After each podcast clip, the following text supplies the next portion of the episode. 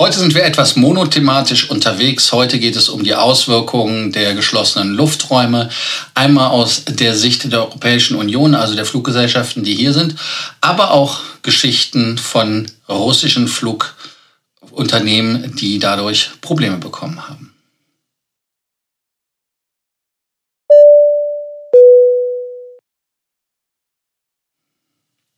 Mein Name ist Lars Korsten und ich bin hier, um euch mehr Meilen, mehr Punkte und vor allem mehr Status zu bringen. Auch in der heutigen Folge kommt ihr nicht um den Abonnierbefehl hinweg und äh, ich glaube, es wäre super, wenn ihr einfach den Kanal abonniert, die Glocke anmacht und ganz, ganz wichtig, unten kommentiert und uns ein Like da lässt. Das erste Thema sind die geschlossenen Lufträume, nachdem natürlich viele äh, Länder die Lufträume geschlossen haben. Der letzte ist irgendwie gefühlt Kanada und die Schweiz gewesen. USA ist immer noch offen. Ist der gesamte EU-Himmel für russische Flugzeuge geschlossen. Und ähm, eine Geschichte, die natürlich da mit reinspielt, ist die Geschichte, dass die Russen ein Flugzeug stehen haben im Genf. Das ist ein Airbus A321, die Victor Papa Bravo Oscar Echo. Und ähm, das Flugzeug wollte eigentlich Richtung Moskau fliegen, aber nachdem halt immer mehr Länder den Luftraum gesperrt haben, ging das nicht mehr. Und äh, damit ist dann dieser Flug mit Endstation in der Schweiz gewesen. Ja, was wollte man machen? Man wollte starten, aber beim Start wurde dann einfach gesagt, dass äh, Italien doch nicht mehr geht und damit ist man dann zurückgerollt und damit ist die Crew halt wirklich gefangen. Ja, was soll man dazu sagen? Äh, ist, auf der einen Seite ist es ein bisschen lustig, wenn man, wenn es nicht so traurig wäre. Und ähm, es sind alles symbolische Akte. Es sind halt Akte, die ähm, ja, die jetzt nicht wirklich irgendwie den Krieg beenden werden. Ich weiß es nicht. Man sieht das ja auch aus der russischen Sicht dementsprechend sehr, sehr problematisch. Warum? Ganz einfach, weil viele Flugzeuge in Europa geleast worden sind. Es gibt eine große Leasingfirma, die hat über 150 Flugzeuge in Russland verleast aus Irland halt, wie gesagt, und die EU darf halt keine Geschäfte mehr mit denen machen. Das andere Problem ist, dass man bei SWIFT rausgeflogen ist und damit kann man dann halt irgendwelche Raten nicht mehr bezahlen und damit wird man dann ein säumiger Zahler. Das sind halt die Probleme, die da kommen. Man kann auch zum Beispiel keine Flüge, wenn man sie machen könnte, könnte man gar nicht mehr bezahlen. Erinnert mich an eine Geschichte bei der Bundeswehr, als wir nach dem Mauerfall, also Anfang der 90er Jahre, also der Mauerfall war schon hinter, äh, war schon abgearbeitet. Im Prinzip sind wir auch nach Russland geflogen und hatten da Bargeldkoffer drin, damit wir ja, Sprit bezahlen konnten.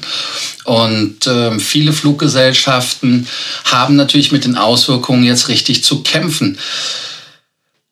Der Angriffskrieg, der in der Ukraine un ja, unbestritten stattfindet, hat halt natürlich auch riesige Probleme, wenn es um Lieferketten geht. Und ähm, es schlägt halt auf die Luftfahrt durch. Äh, wenn man sich einfach mal anschaut, was westliche Fluggesellschaften machen. Man hat ja gesehen, KLM hat Flugzeuge umdrehen lassen, die Lufthansa hat vorzeitig das Ganze abgesagt, äh, dann, bevor die baltischen Staaten ausgestiegen sind, also den Luftraum geschlossen haben, hat man äh, bei Air Baltic auch gesagt, wir fliegen nicht mehr nach Russland. Aber warum? Ganz einfach deshalb, weil man keine Ersatzteile bekommt. Weil überlegt mal, wenn ein Flugzeug stehen bleibt in Moskau oder irgendwo in Russland, dann gibt es halt keine Ersatzteile. Und diese Ersatzteile, ähm, die früher ganz problemlos auf ein anderes Flugzeug geladen wurden, sind hingeflogen, ausgetauscht, fertig. Das geht heute nicht mehr. Und ähm, das ist ein Riesenproblem. Dann das andere Problem ist auch, und das ist natürlich äh, ganz klar, die Russen haben reziprok den Luftraum für 36 europäische Länder geschlossen.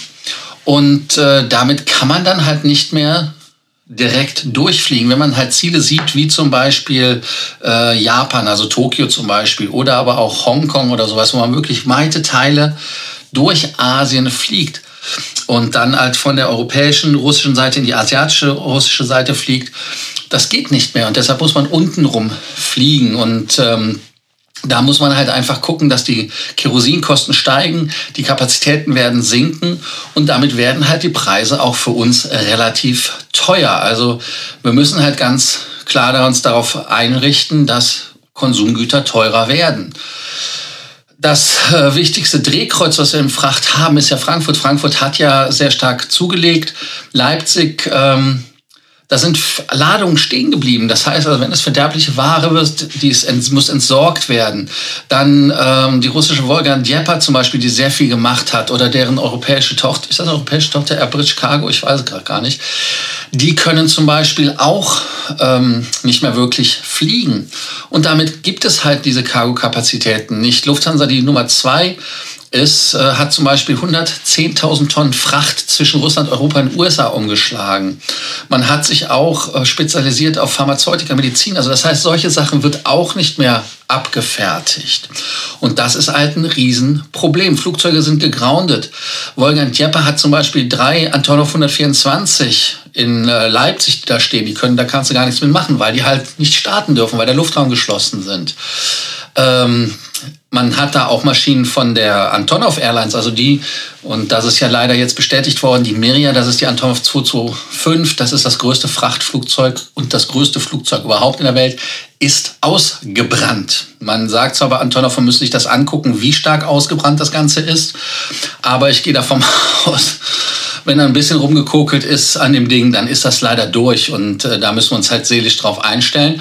Die haben da auch Flugzeuge, die dürften rein theoretisch ähm, starten, aber wo sollen sie landen? Also insofern wäre das natürlich auch nicht so prickelnd und ähm, Ursula von der Leyen hat ja auch klar gemacht, dass der EU-Luftraum wirklich äh, für alle Flugzeuge gilt, die in großen Gehören von ihnen kontrolliert werden oder die in Russland registriert sind. Und äh, damit hat man halt wirklich jetzt auch gerade in Pandemiezeiten Riesenprobleme. Also ich weiß gar nicht, was es da äh, machen, also was man da machen sollte. Und ähm, Fluggesellschaften wie zum Beispiel Emirates und Qatar können natürlich die größten Profitierer sein oder Chinesen. Warum? Ganz einfach, weil die den russischen Luftraum nutzen können. Saudi-Arabien, UAE haben die Lufträume äh, nicht geschlossen für die Russen und haben damit dann auch natürlich keine Probleme, dass die auch irgendwie reziprok da rausgeschlossen werden. Und damit kann es natürlich sein, dass man über diese Seite halt rein und rausfliegen kann. Aber wichtiges Problem ist halt wirklich der Kerosinpreis, weil wir haben ja alle gesehen, wie der Ölpreis nach oben geht. Das Leasingproblem hatte ich ja schon ähm, kurz thematisiert. Das heißt also, man muss da wirklich auch sehen, was mit den Flugzeugen passiert, weil die müssen zurückgeholt werden. Lasst uns das Ganze einfach mal an einem Beispiel von einer europäischen Flugzeug, Fluggesellschaft ähm, besprechen. Matti, äh, Matti sag ich schon, äh, Topi Manner, so heißt er richtig.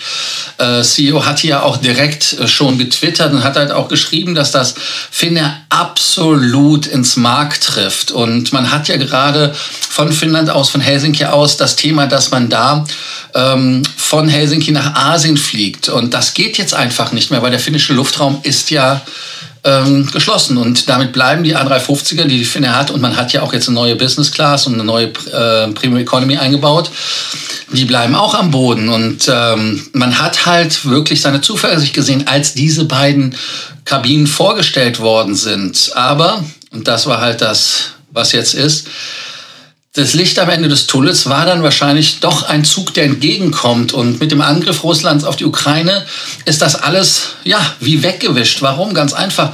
Weil Finnland hat den Luftraum geschlossen. Finnair kann nicht mehr fliegen. Das heißt, alles, was östlich von Finnland ist, ist weg. Da kannst du nicht durch. Und damit kann man halt einfach nicht mehr nach Finnland, äh, von Finnland aus nach Singapur fliegen zu einem Preis, der halt irgendwie äh, geht, weil zum Beispiel der Flug von Helsinki nach Singapur, der geht komplett einmal durch Russland durch oder auch nach Tokio. Und ähm, das sind drei Viertel der Strecke sind russischer Luftraum. Drei Viertel, da muss man sich mal reinpfeifen. Und ähm, das geht halt einfach nicht. Und ähm, man hat jetzt erstmal mit sieben Tagen gerechnet. Auch die Frachtflüge Seoul, Osaka, Tokio, Shanghai, Guangzhou, die werden einfach gestrichen. Und ähm, dann hat man noch eine Mitteilung nachgeschoben, länger andauernde Situationen. Man äh, stellt sich halt wirklich auf eine permanente Situation ein ähm, und sagt halt einfach, man versteht natürlich die Lage der Ukraine und alle Europäerinnen und Europäer und wir verstehen die Entscheidung der EU, den Luftraum zu schließen sagte Manner. Aber wie gesagt, es ist halt einfach von den Flugzeiten her zu beträchtlich und zu viel. Daher geht es einfach nicht, ähm, weil es einfach nicht mehr finanziell tragbar ist und man somit auch nicht wettbewerbsfähig ist. Man hat sogar beim finnischen Staat angefragt, ob man wieder Subventionen bekommt. Und daran sieht man halt, wie volatil das Frachtgeschäft ist, wie volatil das Fluggesellschaftsthema ist. Und ähm, ja, ich sage jetzt mal so, das heutige Thema ist etwas ähm, monothematisch gewesen, aber ich hoffe, dass ich euch ein paar Einblicke geben konnte, was das für Auswirkungen einmal auf uns hat, aber auch für die andere Seite hat. Und ich hoffe einfach, dass dieses Thema relativ schnell gelöst wird und dass wir dann wieder ich will nicht sagen zum Alltag übergehen, aber wir sollten wieder reisen. Das, diese ganzen Corona-Regelungen, die gehen einfach so auf den Sack. Vielleicht sollten wir einfach mal wieder mehr Dialoge führen, sollten wir wieder mehr nach Russland fliegen, mehr in die Ukraine fliegen und überall hinfliegen, damit wir uns mit den Leuten wieder besser verstehen. Ich hoffe, dass ihr unten schön kommentiert, aber immer sachlich bleiben, politisch äh, korrekt schreiben. Äh, wir wollen auch jetzt nicht darüber philosophieren, wer schuld ist, wer äh, unschuldig ist, wer Opfer ist oder so weiter. Das Einzige, was man halt feststellen kann, das sagte ich ja auch bereits, ist, ist halt, dass einfach Putin einen Angriffskrieg führt. Und ich möchte ganz einfach sagen, ich habe sehr viele russische Freunde und Kontakte und über 99 Prozent gefühlt sind gegen den Krieg, so wie wir auch ja gegen den Krieg sind. Also insofern, da jetzt bitte keine politische Diskussion. Lasst uns da einfach schauen, wie es weitergeht. Und danke, dass ihr heute dabei wart bei der etwas anderen Frequent Traveler Takeoff-Sendung. Und ich hoffe, dass wir bald wieder bessere Zeiten haben und uns wieder treffen können, auch in Persona, vielleicht in Moskau. Also, kommentieren, Glocke an, vorher natürlich uns abonnieren und ganz, ganz wichtig, ein Like da lassen. Danke und bis morgen, bis zur nächsten Folge. Da gibt es sogar mehrere, weil ja Monatsanfang ist.